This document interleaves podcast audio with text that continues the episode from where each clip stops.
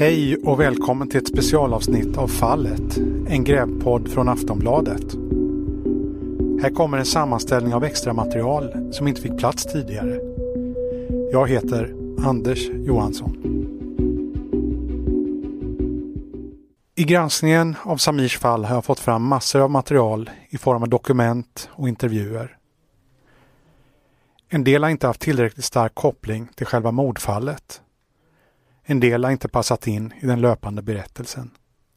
Egentligen ville jag med också de här delarna, men i sista stund tvingades jag ta bort dem. Bland journalister kallas detta Kill your darlings. Under seriens gång har de här delarna blivit så många att de nu räcker till minst ett helt eget program. Och eftersom de här delarna ändå säger något om Samir och hans situation så jag har sammanställt några sådana darlings som ett komplement. Lillebrors och pappas namn är som tidigare ersatta med ett pip. Systern Maria berättar hur hon hade hoppats få en slapp praotid hos Samir när han drev café i Djursholm. Samir har ju, eh, som du var inne på, han har ju suttit i fängelse mycket. Han har begått eh, brott mm. och eh, ja, ganska un under många år. Men hur har du tänkt? Du har aldrig tvivlat att ja, det kanske var Samir som ändå gjorde Nej. det här? Nej, aldrig. Aldrig. När jag var busig och sprang runt på stan när jag var ungdom så brukade min morsa ringa till mina syskon för att de ska ringa till mig och skälla på mig. Vart är du? Vart är du? Du kan inte gå ut på och vara ute så här sent. Jag tror att Samir var den som var ödmjukast utav mina syskon. Och då pratade vi eh, Samira och Samir. Samir var ju, han skällde aldrig på mig faktiskt. Jag kände aldrig någon sån här... Jag praktiserade en gång när han hade en eh, kafeteria eller restaurang ute i Djursholm. Så praktiserade jag hos honom, jag var 14 år gammal. Eh, och så på den tiden så rökte man ju inomhus. Så då hade vi någon paus där efter lunchrasten och så, skulle, så tände han en cigg och så tittade han på mig och bara Här, vill du ha en cigg? Och jag bara, nej jag röker inte. Han bara, men försöker du lura? Jag ser ju, du röker ju. Och jag bara, nej men jag röker absolut inte. men jag rökte ju. Men eh, när jag ville, jag skämdes ju liksom. Men han var ju skön så. Han bara, nej men jag tar en cigg, vad fan du? liksom. Han var, han var inte sån. Men jag kommer ihåg att han skrämde mig en gång. Han, eh, inte skrämde mig utan han försökte liksom. För vi hade ju inte så bra kontakt. Jag fick ju praktisera hos honom när jag gick i skolan för att jag, ville, jag skulle praktisera på någon restaurang och så tänkte jag, ja men det blir chill, då kan jag komma och gå lite hur jag vill och det är hos brorsan och så kan då skriva jättefina referenser därifrån liksom.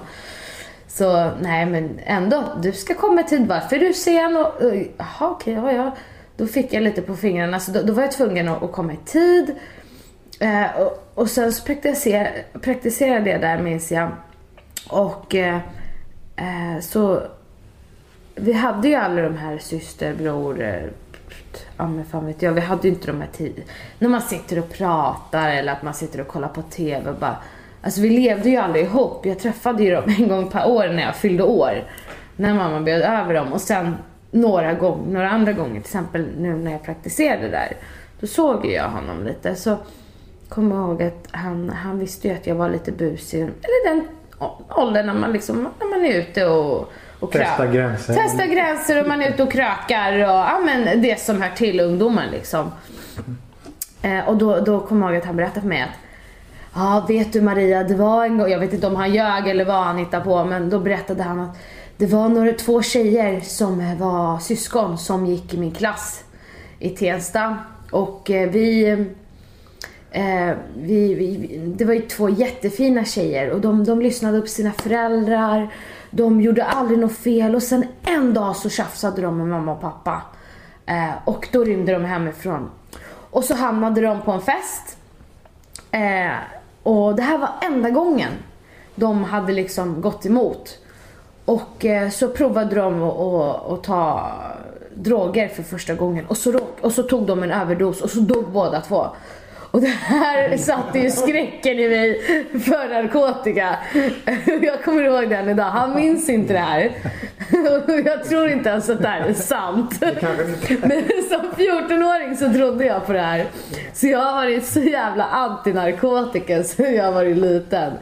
Och hur jävla jobbigt jag än har haft det och haft det runt omkring mig bland vänner på fester och allt sånt. Så jag har varit super-anti. Och det är tack Eh, På grund av den här historien. Han kommer nog inte ihåg det om du skulle fråga honom. Psykoterapeuten Yvonne Derans, som hade kontinuerliga samtal med Samir när han var på Långbro, berättar. som jag har jobbat i hela mitt yrkesliv. Man, man jobbar i ett ärende och så släpper man det över. Det här ärendet har jag aldrig släppt. Jag har aldrig släppt det för att det var någonting som eh, det, det upprörde mig nog så enormt. Vad var det som upprörde dig? Jo, att jag, jag, alltså jag var ju innerst inne helt övertygad om att Samir talar sanning. När han sa jag- att det inte var han? Ja, ja alltså jag bara... eh, Men det här är ju en känslofråga mycket. Men efter alla de samtal vi har haft och alla... Vi stod varandra ganska nära. Jag tror, jag tror faktiskt att han hade förtroende för mig. Det tror jag också. Ja, jag tror det. Och jag... jag nej, att han skulle ha ljugit i det. Jag, nej, nej. Jag är för gammal och erfaren för det. Men Men, men som sagt, har man inte varit med och sett händelsen, då, kan, då vet man ju aldrig riktigt säkert någonting. nej, nej. Men Nej. alltså du som ju i ditt yrke som ju har träffat förutsätter jag en Mm. enorm mängd människor som har bo- Mm. både det ena och det andra. Och, Ja då, ja då. Och, och jag, jag, jag tror inte på alla, det ska jag bara tala om för dig. Nej, Nej. Dit jag vill komma, det är, för Ja. det är det som är en specialitet hos er och är lite grann att, att man, man, man kan bedöma människor. Ja, jag inbillar mig det, eller jag, jag anser det själv i alla fall.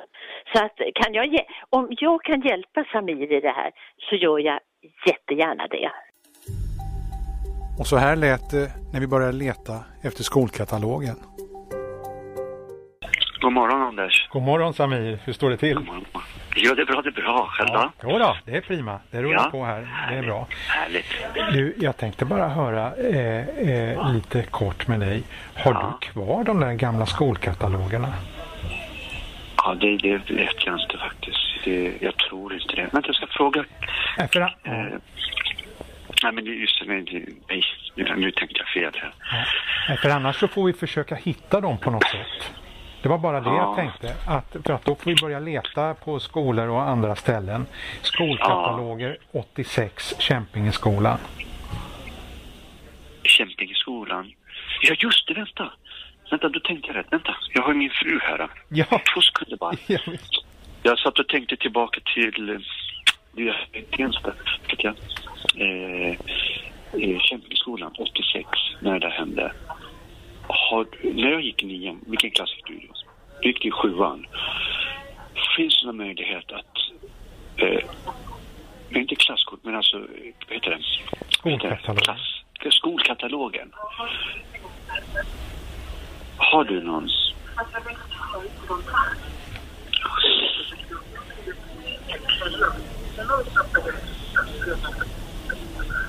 Okej.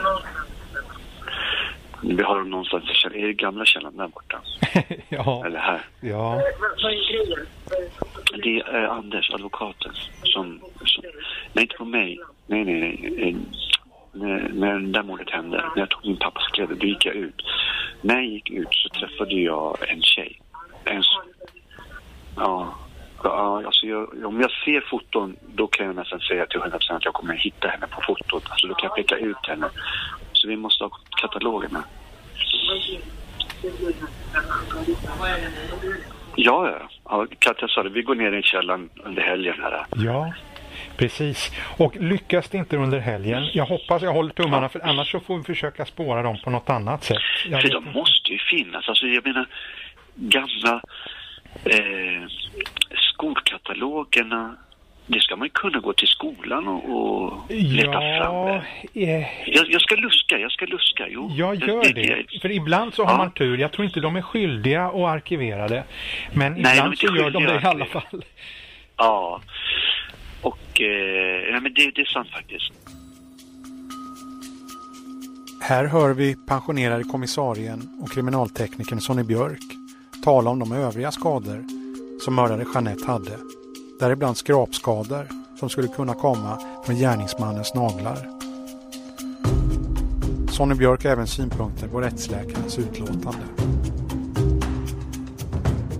Styrmamman som mördades här, hon, Mm. hon hade ju även några andra skador noterade rättsläkaren som var utöver knivskadorna. Mm. Och Hon hade någon rispa på halsen på hakan bland annat. Ja, precis Mm. ja. Och då skriver hon att eh, skadan i ansiktet härrör från tangentiell verkan av måttligt vasst föremål, Mm. till exempel naglar. Mm. Och så ser man då hur Samirs, eh, Samirs eh, naglar har sett ut. Mm. Och då s- ja, noterar hon här inga synliga skador på halsen, fram eller baksida, på bålens fram eller baksida, på överarmar, underarmar. Och så noterar hon helt kortklippta, rena naglar på båda Mm. händerna. Mm. När gjordes levande besiktningen? Hur långt efteråt var det? Det gjordes eh, på eftermiddagen. Samma dag? Ja, precis ja. Mm. Jag kan ha för sig haft möjlighet att tvättas och så vidare. Men, men eh, klippa naglarna har ju sannolikt inte gjort. Va? Nej. Så att, eh, och det fastnar ofta lite blod under naglarna ändå. Om det nu är så att, att eh, det är svårt att få bort alltså helt och hållet. Så. Ja, Hon har inte tagit något nagel, nagelskrap heller. Så det, nej. Borde inte det ha gjort? jo, det gör man ju alltid idag. Va? Både på, på offret och på, på gärningsmännen. Mm. Kan Ja. du förklara var, varför tar man nagelskrap? Ja, det är ju för det, det är ju ett ställe där det ofta fastnar. Även om du tvättar det så kan det ligga kvar under naglarna. Och med, med dagens känsliga DNA-analyser så, så behöver du inte speciellt mycket för att det ska, det ska finnas lite vävnadsrest eller lite blod eller någonting där. Och, och offret gör man ju det. Det är ju väldigt viktigt att göra. Mm. Och det har man ju inte gjort här heller vad jag kan se något nagelskrap ifrån, ifrån offret. För det kunde ju ha tytt på då att, att eh, hon har rivit någon då. Och det, det, det vet man ju inte vem det i så fall vad som hade funnits under hennes naglar. Nej. Så att, eh, För vid den här tiden visst gjorde man väl nagelskrap? ja, ja, ja, det gjorde man. Mm. Absolut. Va- va- Varför gjordes det inte här tror För du? att man trodde att det var klappat och klart. Hon har, ju fått, hon har ju fått kännedom om hur det här gått till och så vidare innan. Och det är också en sak jag vänder mig mot. Att rättsläkarna ska ha kännedom om, om ärendet, vad, vad, vad som är känt i ärendet, hur man misstänker att det gått till och gärningsmän och alltihopa det här. Vilket gör att de, de också får lite kognitiv bias i det här. De tycker att det här är inte så noga, det vet han har erkänt, det är klart. Och det blir en utvidgad rättsmedicinsk obduktion men de tar inte så hårt på det. De bryr sig inte så mycket om spårsäkringen. Nej. Vilket gör att, att när det sen blir ifrågasatt så är det inte en fullödig obduktion. Alla spår som har funnits har inte säkrats. Och det är likadant i sängen och, och brottsplatsundersökningen också. Att jag tycker det är väldigt lite bilder över sängen och så vidare. Och, och att man, man även där har klart för sig att eh, ja, han har erkänt, han har berättat. Och, och brottsplatsundersökningen stöder det han säger då. Och det gör den ju naturligtvis. Men, men sen är det frågan om han har gjort det här. Eller om det är någon annan. Här hör vi psykiater Per Henriksson om sina intryck av Samir när han vårdades på barn och ungdomskliniken på Långbro. Men ni såg inga, inga spår av några eh, psykiska störningar när han var hos er? Alltså, jag, nu kan jag ju inte svara på för att jag var inte den enda som såg Samir och jag såg ju inte honom jämt på något sätt eftersom jag inte jobbade inne på avdelningen. Men jag hörde inte att det skulle vara något speciellt. Jag förstod att han var frustrerad ibland, det kunde jag känna. Eh, vilket jag mer sen satt i samband med att han egentligen undrade vad, vad gör jag här? Ja, ja. Precis, precis. Men jag, jag kan säga så här, jag var övertygad om hans oskuld. Uh, och när han kom och berättade det här för mig så var det för mig mycket sanningsenlig historia han gav. Och det, för mig stämde det oerhört mycket väl. Alltså det blev en så mycket uh, bättre bild. Jag visste att hans pappa var ganska knepig man. Uh, inte för att jag gjorde någon undersökning på honom själv och sådär men, men uh, Ja, han hade, han hade ju, vad jag förstod hade ju pappan en gång varit våldsam mot hans mor också så, så att pappan hade svårigheter med aggression. För jag kommer ihåg att det var att, att, ehm, att, eh, att uh, Samirs pappa var med i oberäkningen och att han hade en väldigt gullig syster och mamma som på något sätt ganska väl förklarade att han var, uh, hade en ganska god trygghet från mammas sida. När vi träffar Birgitta Lardell pensionerade socialsekreteraren, berättar Samir också om sista middagen med sin pappa och då de allra närmaste anhöriga hade samlats. Jag har inte ätit middag med min mamma och pappa och syskonen på ett normalt sätt. Och jag bara kände, herregud, nu har jag min mamma här. Jag har min styrmamma här. Jag har mina syskon här. Jag bara wow. Jag är fan lycklig. Det är inte många som får uppleva det här. Jag bara, det här är så fantastiskt. Och han, när han gick bort. Den natt, den dagen när jag hade allihopa där. Det lyste i min fars ögon. Det gnistrade han. Jag tror att han är jag redan i himlen. är det sant? För jag tror han har bara sett min mamma en, två gånger på den här långa tiden. Och då blev det ju eh, så våldsamt. Alltså, det, har, det, det är så starkt mellan dem där. Så han kan inte ha trott sina ögon när han såg allihopa där. Hur jag kunde ta till allihopa i familjen. Mm. Och där blev ringen sluten. Och, och, och, det var där, den dagen dog han. Mm. Där tror jag att han fick en frid någonstans. Han såg alla syskon, alla, eh, till och med hans fru, första fru, min mamma. Där han egentligen ville döda först. Han ville ju döda henne. Det var ju därför hon försvann. Och där fick jag svar. Varför min pappa, min mamma försvann när jag var tio år. Och ja, Det var så fint och det var så vackert och det kommer jag leva resten av mitt liv. Liksom, att, och, och våga göra de här sakerna som man har varit rädd för. Kriminalkommissarie Hans Strindlund reflekterar över vem som kan vara mördaren. Det, det du har berättat hittills, det gör jag, finns ju all anledning att tro att det, det finns all anledning och grund för att pröva om det har inte blivit korrekt hanterat det här 1986. Och det, det står jag för alla dagar i veckan om man säger så. Och, och min största grund till det, det är det att när, du, när det är så besinningslöst våld eh,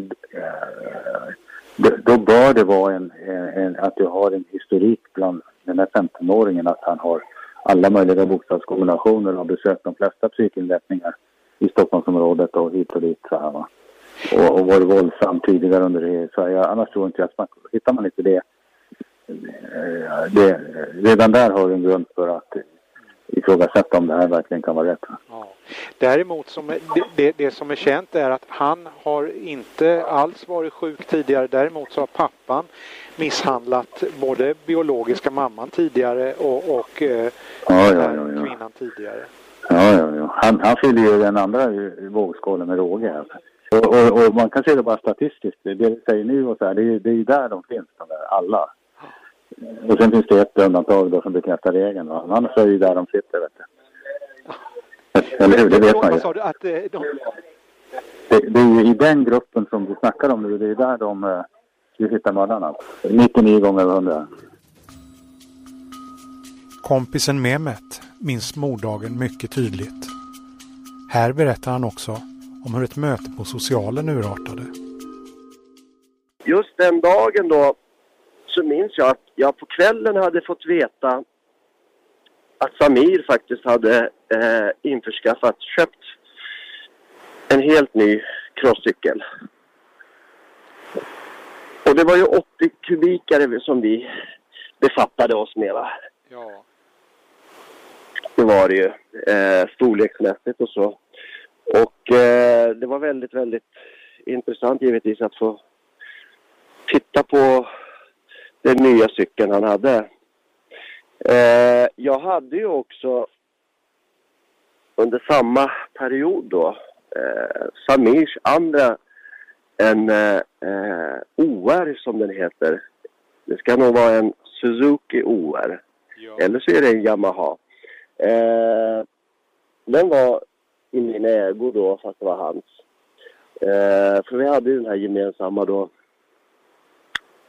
källarlokalen, cykelrummet som vi hade eh, tillfälligt då som en eh, meckarverkstad för eh, crosscyklarna. Och eh, vi skulle som sagt var träffas på, eh, på dagen, under dagen.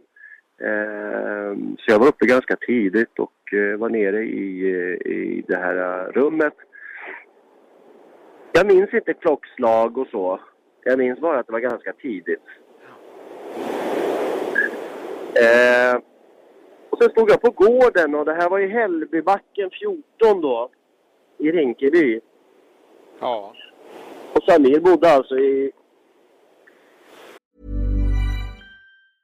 Ruby Frankie was known by millions as a very tough mom. That's exactly the way she wanted it. The social media star amassed a huge following of supporters and detractors alike, preaching the values of strict discipline. But you'll learn in a new podcast available exclusively on Wondery Plus how the small empire built by this momfluencer crumbled the moment her 12 year old son escaped their home and called 911.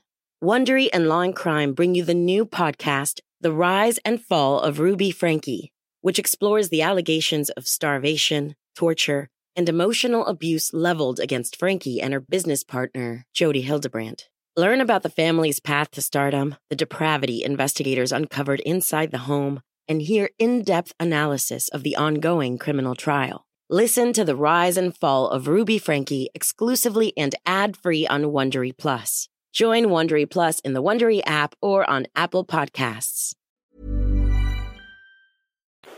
I Tensta.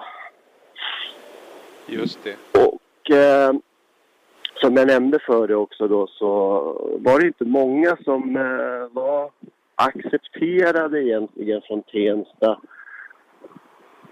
till Rinkeby helt enkelt. Eh, det, det, har sina många olika förklaringar men eh, det var väl skillnad på inställning och kultur tror jag.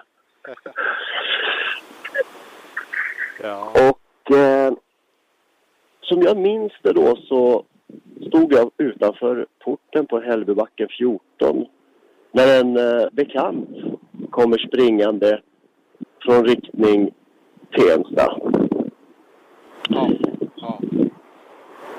Och jag känner igen honom och jag ser att hans sätt att springa på inte var vanligt.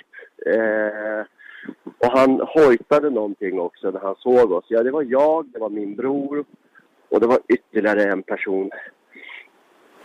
Och han ropade och hojtade någonting. Den killen som kom springande. Och jag, vi mötte väl upp honom lite grann där. Varpå han då säger att de har tagit Samir.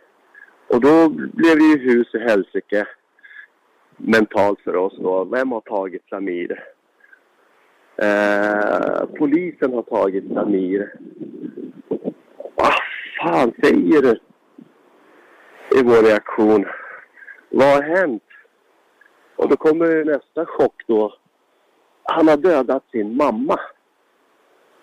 Eh, det var ju liksom eh, tre olika punkter här som man skulle ta ställning till och försöka få något vettigt ur honom. Men han bodde ju då nära Samir och var från Tensta. Och eh, kom med budskapet så att säga. Så då sprang vi gemensamt faktiskt eh, till Samir då, till Tensta. För det här var alltså samma dag som det hände? Jajamän. Jajamän. Det här är, det här är väldigt tätt efter alltså som det har skett. Han har väl eh, egentligen bara hunnit se eh, när, när polis då förmodligen har tagit Samir förmodligen då från platsen. Så att han har sett eh, det hela. Ja. Så att det är samma dag ja. Och vi springer ju gemensamt, eh, han följer med till Tensta då.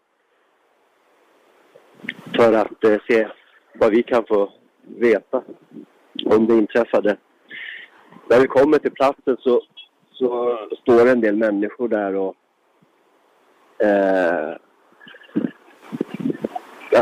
minns att vi kommer inte så nära in på heller.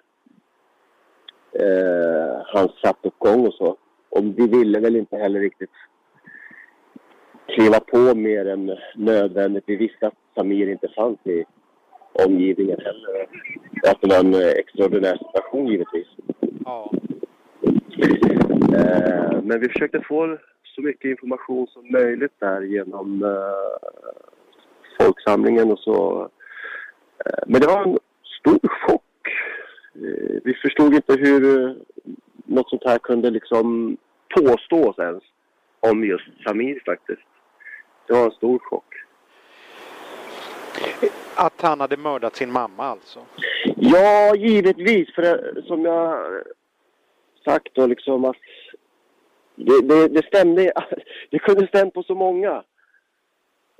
Eventuellt. Men just inte Samir i alla fall. Men just det, var, det framgick då att han skulle ha dödat, bragt sin mor om livet. Just det. Det var en fullständig chock. Ett, att det skulle vara möjligt. Två, att han, hans mamma, vi, vi hade ingen som helst aning om att det skulle vara någonting konstigt mellan dem. Samir jämför sig själv med sin son som idag är lika gammal som Samir var när han dömdes för mordet. Häromdagen så satt jag, jag och en, en vän, vi satt och pratade om hur våra barn har vuxit upp. Och nu ska han, min son, han är 16 år, han ska övningsköra med mig och, och allt det här. Och då jag bara tänkte, tänkte jag tillbaka, men herregud alltså. Det är bara en liten kille.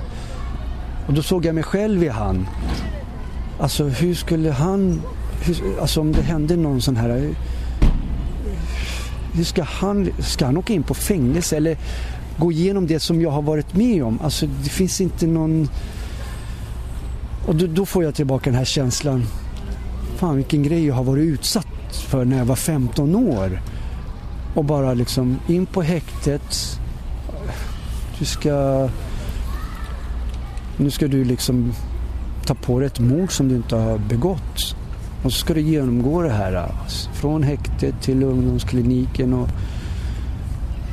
jag säger, det, det är ett mirakel att jag står här. Jag, jag har ju varit nära döden så många gånger. Jag har satt pistolen i huvudet. Jag orkar inte leva. Jag vill ta självmord. Mm, precis. Och det, jag tror människan har en viss kapacitet. Och, eh, och någonstans där eh, när allting har tagit slut, allting har bara runnit ut. Att någonstans så har jag fått krafter igen och, och liksom komma tillbaka. Och det är jag väldigt tacksam för. Att jag har liksom på något sätt... Vi är överlevare. Vi lever för, för dagen på något sätt. Det låter konstigt men jag... Det är kanske är därför jag står här idag. Och att jag ser min fru, mitt barn på ett helt annat sätt idag. Och här hör vi advokat Sargon De Basso och hans synpunkter på domstolens hantering av fallet 1986. Eh, men i det här fallet så har man inte ens reflekterat över att det kan ha varit ett falskt erkännande. Utan att man har bara köpt det rakt av från precis alla, alla inblandade. Va? Alltså det börjar med en polis som inte granskar och ifrågasätter, eh, ifrågasätter erkännandet. Eh, det kommer till en åklagare som synes inte ha tänkt någon annan tanke än att Samir är den skyldiga. Det landar hos en advokat som i och för sig idag inte kommer ihåg eh, ärendet och sen på domstolens bord som bara rakt av köper ett erkännande helt i avsaknad av någon vettig analys och eh, någon stödbevisning överhuvudtaget. Eh, och därtill så bemödar sig inte domstolen att ens förklara varför det här erkännandet eh, ska vara Eh, sådant att det kan ligga till grund för domstolens bedömning. Utan man hänvisar egentligen bara till åtalet och säger han har erkänt och det finns lite material eh, som det hänvisas till i åtalet, alltså ska han dömas. Och det, det är, skulle jag säga, det tillvägagångssättet från domstolshåll är inte okej okay idag. Man hanterar inte det på samma sätt idag.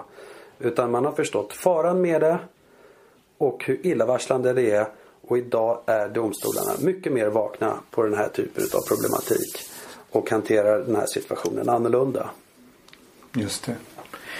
Sen var det ju också så här faktiskt att förundersökningen öppnades ju på nytt eh, efter ett och ett halvt år när Samir ändrade sin version. Ja. Och ändå så gjordes nästan ingenting. Nej, eh, och, det, det händer ju ibland och jag tycker det är lite intressant när man tittar på Eh, de åtgärder som vidtogs. Eh, som i grund och botten bara handlar om att förhöra Samir på nytt. Eh, och så eh, satte man någon form av vittnespsykolog bredvid honom eh, som skulle eh, eh spela någon form av eh, sanningsbedömare. Och med utgångspunkt för det så la man bara ner så att säga förundersökningen. Min känsla av det som vidtogs i samband med så att säga återupptagandet av förundersökningen. Det var bara åtgärder som syftade till en enda sak. Det var att begrava det här ärendet igen. Det var det som var syftet eh, med att vidta de där åtgärderna. Man ville inte seriöst eh, gå till botten med det här. För då hade man ju givetvis åtminstone tagit kontakt med pappan som var den utpekade alternativa gärningsmannen i det här eh, scenariot. Men man, man, har alltså överhuvudtaget inte närmat sig honom inte vidtagit en enda vettig åtgärd för att granska hans uppgifter. Eh, och det ger anledning eh, att dra slutsatsen att det var inte ett seriöst försök att komma i åtnjutande av någon sanning. Utan det där syftade bara till att en gång för alla begrava eh, det som var den materiella eh, sanningen. Att Samir var oskyldig? Att Samir var oskyldig. Det, det, är min uppfattning och sen kan det ju väl vara så va och det, det ska jag liksom inte sticka under stol med. Det kan ju väl vara så och, och det får man ju nästan anta att åklagaren nog trodde det. Och eh, Polismyndigheten också trodde att han var den skyldiga gärningsmannen. Va? Mm. Men givet är ju att när förundersökningen återupptogs så var det ju ingen seriös ansträngning att så att säga gå till botten med Samirs uppgifter. Det, det tycker inte jag. För att då hade man ju instinktivt självklart vänt sig direkt till den alternativa gärningsmannen. Det första man gör. Och gå till botten med precis allt han har eh, påstått eh, i tidigare förhör. Och stämma av det med alibin. Stämma av den tekniska bevisningen eh, på det sättet som vi har gjort nu 30 år senare. Inget av de eh, eh, de utredningsåtgärder som har vidtagits i samband med det här ärendet. Inget av det i princip företogs ju då. Vilket det borde naturligtvis ha gjort. Sambon Katja berättar om första tiden tillsammans med Samir och hur han blev en del av hennes familj. Samir har ju berättat jätte, jättebra och tydligt själv också. Men vad tror du? Hur har den här domen för det här mordet påverkat Samir? Åh oh, gud ja. Ja, ja, ja, ja. Det är liksom ingen snack, snack om saken. Men hur? Men hur? Hur, hur har domen påverkat? Alltså det finns så många. Jag har funderat så mycket på det där. Hur vad, hur hade det sett ut om, om den här domen, alltså om polisen hade gjort sin sak rätt från början? Eh, och det är så skönt att när vi har pratat om det, om det har varit jag, Samir och, och vilka det nu har varit på plats och vi har pratat om det. Eh, så har man alltid pratat liksom att om de bara hade engagerat sig lite, lite mer så hade de fattat att han inte är kapabel till att göra det här. Eller att han bara, att han var liten och sådär och i storleken liksom. Att, det inte var, att Samir inte var 1,90 lång och hade, kunde, nu var ju han mycket mindre. och, och du var smal och, och, och så vidare. Och det var, fanns många saker som vi som inte, alltså vi som när vi bara satt och pratade om förstod att polisen har inte gjort ett ordentligt jobb. Så det fattade man. Men sen tänker jag också att socialtjänsten gjorde helt galet. Vad hade hänt om socialtjänsten hade agerat? Men sen klurade vi ut att men då var du vuxen när du, när du, du räknades som vuxen. Det var två månader kvar innan du fyllde 18 år. Jaha, mm. så du var inte 18 än? Nej. Nej, så att du vet att bara där har ju socialtjänsten jag- brustit. Jag tror att du kom ut i i september där någon gång och Mm. du fyller ju i, I november. november. Så att du hade en och en halv eller två månader Mm. kvar. Och sen har jag läst också, jag tror det var hon som vi ska träffa imorgon. Imorgon, ja. Som, som Birgitta Ladell. Ja, hade sagt att det var egentligen ingen i socialtjänsten, ledamöter som tyckte det här var bra men de såg inget bättre alternativ. Än att? Att du Placera ja, hos place, pappa. ja, för du var ju nästan Ja. vuxen också. Därför att jag jobbar ju själv idag i, i socialtjänsten. Eh, ja, det här är väl också ett resultat av att man, man det var väl lika bra att man utbildade sig själv till socialtant liksom för att, för att förstå hela den här grejen. Men så Alltså det är ju så, det är ju så Det är så fel som det bara kan bli, så som de har gjort. Ehm, så att de borde man också nita till om man, om man hade ork. Men, men det kommer ju aldrig hända. Men alltså det är ju sån här... äh, Hur, hur tänkte de? Eller har de ens tänkt? Utan det har ju också varit någon slapp. Det har varit slappt. Eller så har vi också diskuterat, det här var för 30 år sedan. Då kanske man tänkte annorlunda. Och hela den här biten. Sen har vi ju diskuterat många gånger om att Samir har bott på eh, barnhem kors och tvärs. Och det har ju också påverkat. Ja, men jag tror man måste... Och sen att du på den tiden, ni, alla ni barn som var barnhemsplacerade på det här och man skickades ko- kors och tvärs, för det har ni gjort, Mm. syskonen. De har fått vara tillsammans och de har separerats för att sen bli tillsammans igen och separera. De har ju varit såna här experiment. Krasst. De har experimenterat på er. Ja, men jag kan säga så här att eh, socialtjänsten där eh, hade, hade man lyssnat på mig på riktigt med stor, stora öron eh, vad jag säger då kanske man skulle tänka på ett annat sätt. Men de gjorde det så enkelt. Ja men det står ju här på pappren att du är mördaren. Mm. Och, och ett plus ett blir två. Eh, det är ingen diskussion. Man gick efter papprena. Mm. Och, Men vet du vad?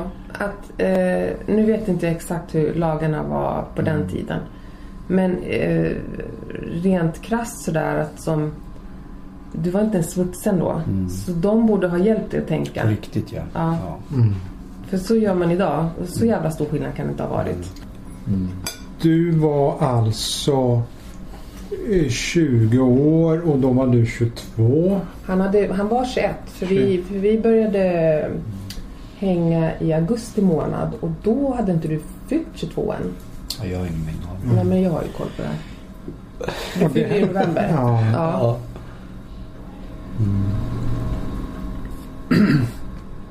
Sen har ju eh, Samir haft en, vad ska man säga, en, en, eh, en eh, nu kan man säga brokig bakgrund när man tittar Ja, det tillbaka. kan man ju lugnt påstå. Men, men om jag tänker, Utan så jag tänkte så här. Allt som sen hände Mm. under ganska många år. Du tänkte aldrig att nej, han kanske har gjort det här ändå. Nej, vet du. Han har Samir har ju gjort många... Eh, han har ju gjort många saker som kanske inte tillhör normaliteten om man säger så. Bland annat då eh, ja, rånat banker och allt vad det här är. Men det har aldrig funnits en enda sekunds tanke alltså tvivlan på att Sami kanske skulle eventuellt kunna möjligtvis ha begått det här mordet. Det finns inte. Och det, har- och det vet jag att alla, som, alla man har pratat om det här, för det har man ju pratat om genom åren med flera som känner Samir väl sedan den tiden. Så det har aldrig funnits några tvivel. Inte en enda gång. Mm. Det är första gången jag hör det här. Alltså så här. Mm. Ja.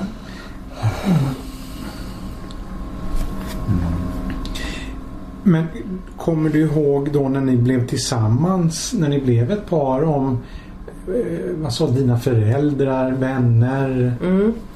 Ja, Med men- tanke på den här Ja, precis. Som, domen. Om vi säger så här, vännerna det var ju lugnt för alla kände ju till Samir redan. Så då, där behövde man liksom inte förklara. Men sen när det kom till min familj eh, så faktiskt så bildade sig min mamma en helt egen uppfattning. Så att när hon fick höra det här så hon tvekade ju inte heller en sekund. Hon var mer som att, men herregud, vad har den här pojken egentligen varit med om? Och, eh, och lite mer så här, det är ett under att han fortfarande lever. För jag menar från att hon får reda på det så har ju redan Samir hunnit sitta inne i fängelse. Alltså hon förstår att han har ja, haft en jättebra, liksom, jobbig bakgrund. Så hon var mer imponerad över, men herregud hur har han överlevt allt det här? Så hon var ju mer imponerad över den här killen. Samir, alltså. Mm. Just det. Så att när jag hämtade hem Samir första gången, eller ja, tog med honom hem. Eh, och till saken tillhör ju den att eh, det är så sjukt. Vad skulle då? Nej, men, kommer du ihåg att du Första gången jag ska ta med mig hem Samir, Mm. ta med mig Samir hem. Det är julafton. Samir har muckat. Det här tillhör inte heller normaliteten att man tar med sig hem sin pojk, alltså ska eh, Ja, presentera sant. pojkvännen Mm. för familjen. Nej men då hämtar, då hämtar jag dig från Storbodanstalten. Ja, raka vägen. Raka vägen hem. Ja. Och eh, då vet ju mamma om att Samir finns för att hon har ju då klurat ut att Samir ringer vid vissa tillfällen, alltså vid vissa tider och jag skriver väldigt mycket brev och det kommer brev tillbaka så hon har ju klurat ut att det är någonting som lite sådär och så kommer det fram då att ja men han sitter inne och sådär. Och, det, och ni pratar även på telefon. Så att hon har ju bildat sig en egen uppfattning under tiden. Så du vet att när jag hämtar, hämtar hem Samir där då, då öppnar hon dörren och liksom står så här med öppna armar och säger välkommen hem. Ja, det var fantastiskt. Och det säger ju också någonting.